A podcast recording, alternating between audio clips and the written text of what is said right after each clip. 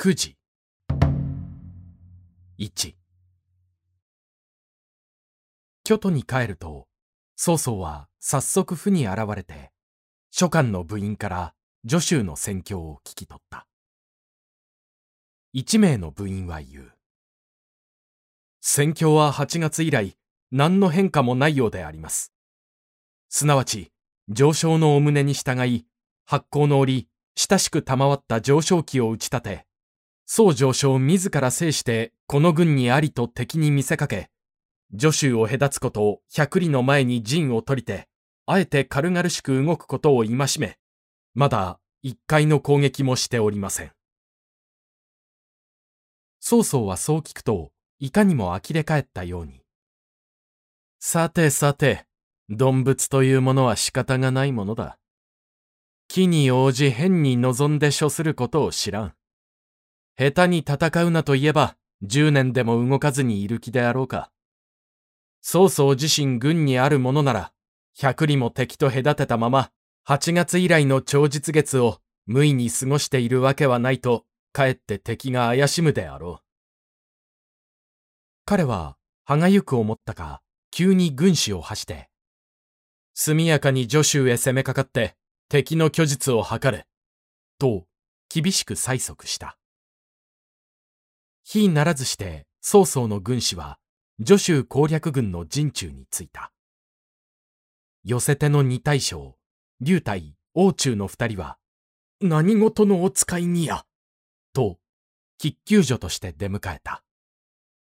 軍師は曹操の指令を伝え、上昇のお言葉には、そこもとたちへは生きた兵を預けてあるに、なぜ藁人形のごとき真似しておるかと、きついご不況である。一刻もご猶予はあるべからず。と、ありのままを伝えた。竜体は、聞くとその場で、いかさま、長い月日、ただ上昇の大気を立ててこうしているのも、あまり無策と思う。王中殿、そっかまず一押しして、敵がどう返じてくるか、一戦試みられい。と言った。王中は首を横に振って、子は意外な仰せではある。都を出るとき、宋上昇には親しく貴公へ向かって策を授けたもうたのではないか？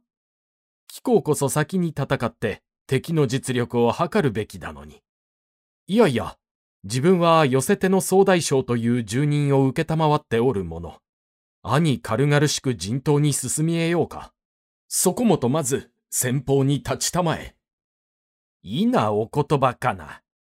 御返とそれがしとは感触の講義もないに、なんでそれがしを家風に見られるか。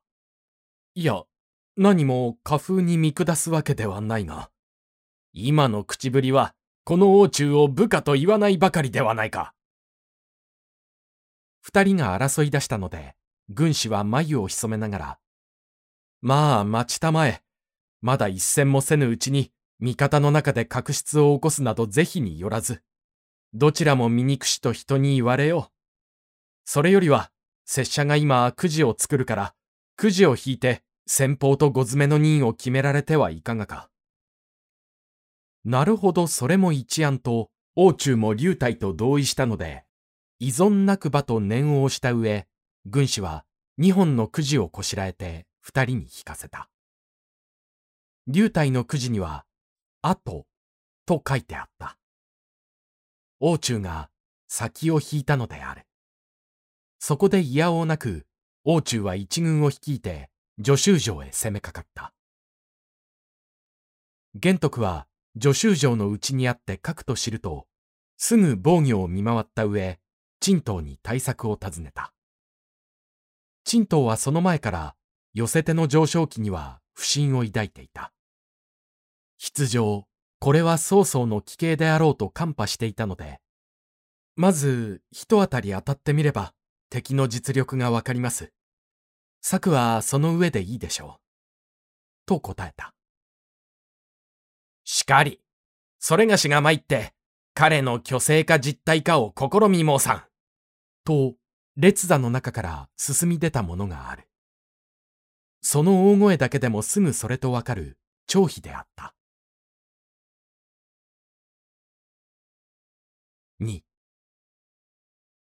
張飛が進んで場外の敵に当たらんと望んで出ると、玄徳はむしろ喜ばない色を顔に示して、いつもながら騒がしき男ではある。待て待て。と押しとどめ、行けとも言ってはならんとも言わなかった。それがしの武勇では危ないと仰せられるのでござるか。張飛が不平を漏らすと、いや、汝の性質は、至って軽骨で騒がしいばかりであって、そのためことをし損じやすいから、わしはその点を危惧しているのだ。と、玄徳は飾らず言った。張飛は、なお面膨らませて、もし曹操に出会ったら、コッパみじんに敗れて帰るだろうと、それを心配なさるのでござろう。少子少子。曹操が出てきたら、むしろもっけの幸い。ひっつかんでこれへ持ち来るまでのこと。黙れ。それだからそちは騒がしい男というのだ。曹操は、その心底には、官室にとって恐るべき逆位を抱いているが、名分の上では、常に直令を号することを忘れておらぬ。故に、今我、彼に敵対すれば、曹操は得たりとして、我を朝敵と呼ぶであろう。この後になっても、まだそんな名分にくよくよしておられるのですか？では、彼が攻め寄せてきても、手をこまねいて自滅を待っているつもりですか？炎章の救いが来れば、なんとかこの危機も打開できようが、それも当てにはならないし、曹操からも敵視されては、はや、死するも門なからんである。まったく、玄徳の不沈は今に迫っておる。はてさて弱気なお言葉。正たる者がご自身味方の気を減らしたもうことやある。彼を知り、己を知るは、正たる者の備え。決していたずらに浮いているのではない。今、城中にある兵糧は、よくいくつきを支えようか。また、その兵糧を食う大部分の軍票は、元来曹操から預かってきた者どもで、皆、京都へ帰りたがっておるであろう。かかる弱体をもって曹操に当たらんなど、思いもよらぬことである。ただ、千に一つの頼みは、炎章の来園であるが、これとても。彼の正直な探索に、威爆の人々も、なんとなく息が上がらない体だった。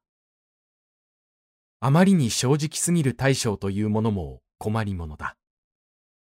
こんな気の弱いご主君は他にあるまいと、張飛も奥歯を噛みながら黙ってしまう。と、次に関羽が前へ出て行った。ご診療はもっともです。けれど、座して滅亡を待つべきでもありますまい。それがし、場外へまかり向かって、およそ寄せての兵器虚実を探る程度に小当たりに当たってみましょう。策はその上で。と、陳東と同意見を述べた。恩当なりと認めたか、玄徳は、池と関羽に許した。関羽は、手勢三千をそして、場外へ打って出た。折伏、十月の空は灰色に閉じて、蒲生のような雪が、ふんふんと天地に舞っていた。城を離れた三千騎の兵馬は、雪を巻いて、寄せて、王中軍へ突っかけていた。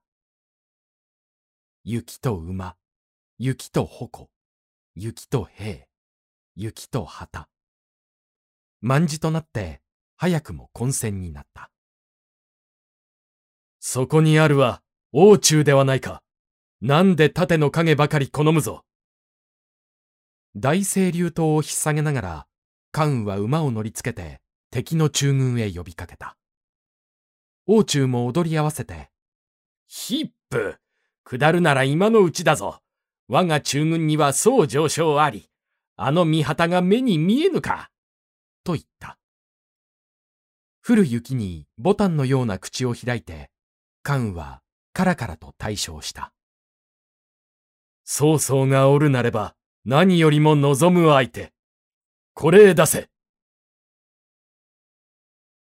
3王中は、つばして言い返した。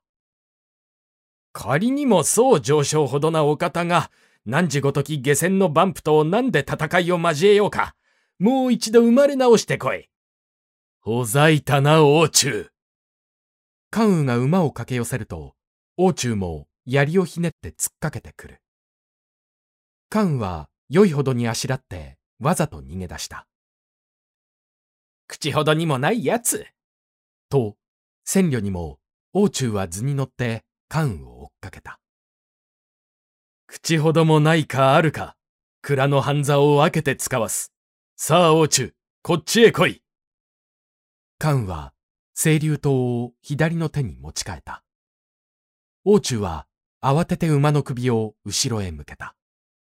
が、早くも関羽の肘は彼の鎧の上交尾をつかみ、ジタバタするなとばかり軽々小脇に引っかかえて駆け出した。回覧する王中軍を蹴散らして、馬百匹、武器二十打をぶんどって、関羽の手勢は鮮やかに引き上げた。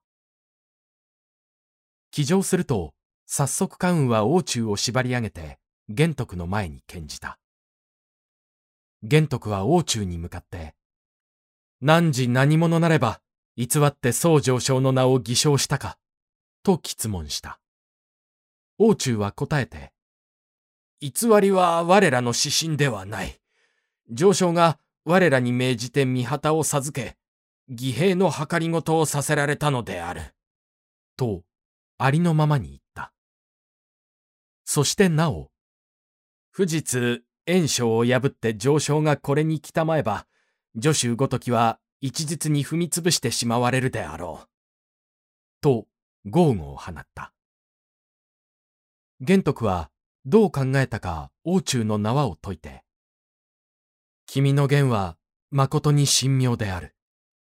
事の成り行きから上昇のお怒りを受け、生を受けて、やむなくこの助手を守るものの、玄徳には曹操に敵対する意志はない。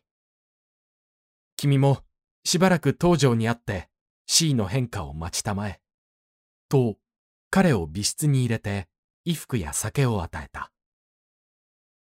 王中を奥に軟禁してしまうと、玄徳はまた謹慎を一角に集めて、誰ぞこの次にもう一人の竜体を敵の陣から生け取ってくる知者はないか、と言った。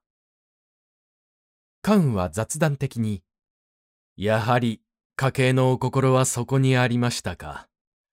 実は王中と出会った時、よほど一撃のもとに切って捨てんかと思ったなれど、いやいや、あるいはこの紙のご本心は、曹操と和せず戦わず、不戦不和といったような微妙な方針を抱いておられるのではないかとふと考えつき、わざと手取りにして持ち帰りましたが、と語って、自分の推測が当たっていたか否かを率直に尋ねた。すると玄徳は会心の笑みを漏らして、さなり、さなり、不戦不和とは、よく我が意中の刑を見た。先に張飛が進んでいこうと言ったのを止めたのも、張飛の騒がしい性質では、必ず王中を殺してくるに違いないと恐れたからである。王中、竜体のごとき輩を殺したところで、我には何の益もなく、かえって曹操の怒りを煽るのみであるし、もし生かしておけば、曹操が我に対する感情も、いくらか緩和されてくるであろう。そう聞くと、張飛はまた前へ進み出て、玄徳に言った。わかりました。そうご意中を受けたまわれば、今度はこなたが出向いて、必ず竜体を引きずり参らん。どうか、こなたをお使わしください。参るもよいが、王中と竜体とは相手が違うぞ。どう違いますか？竜体は、昔遠州の志士であった頃、古老間の戦いで東卓と戦い、東卓をさえ悩ましたほどのものである。決して軽んずる敵ではない。それさえわきまえておるならば、行くがよい。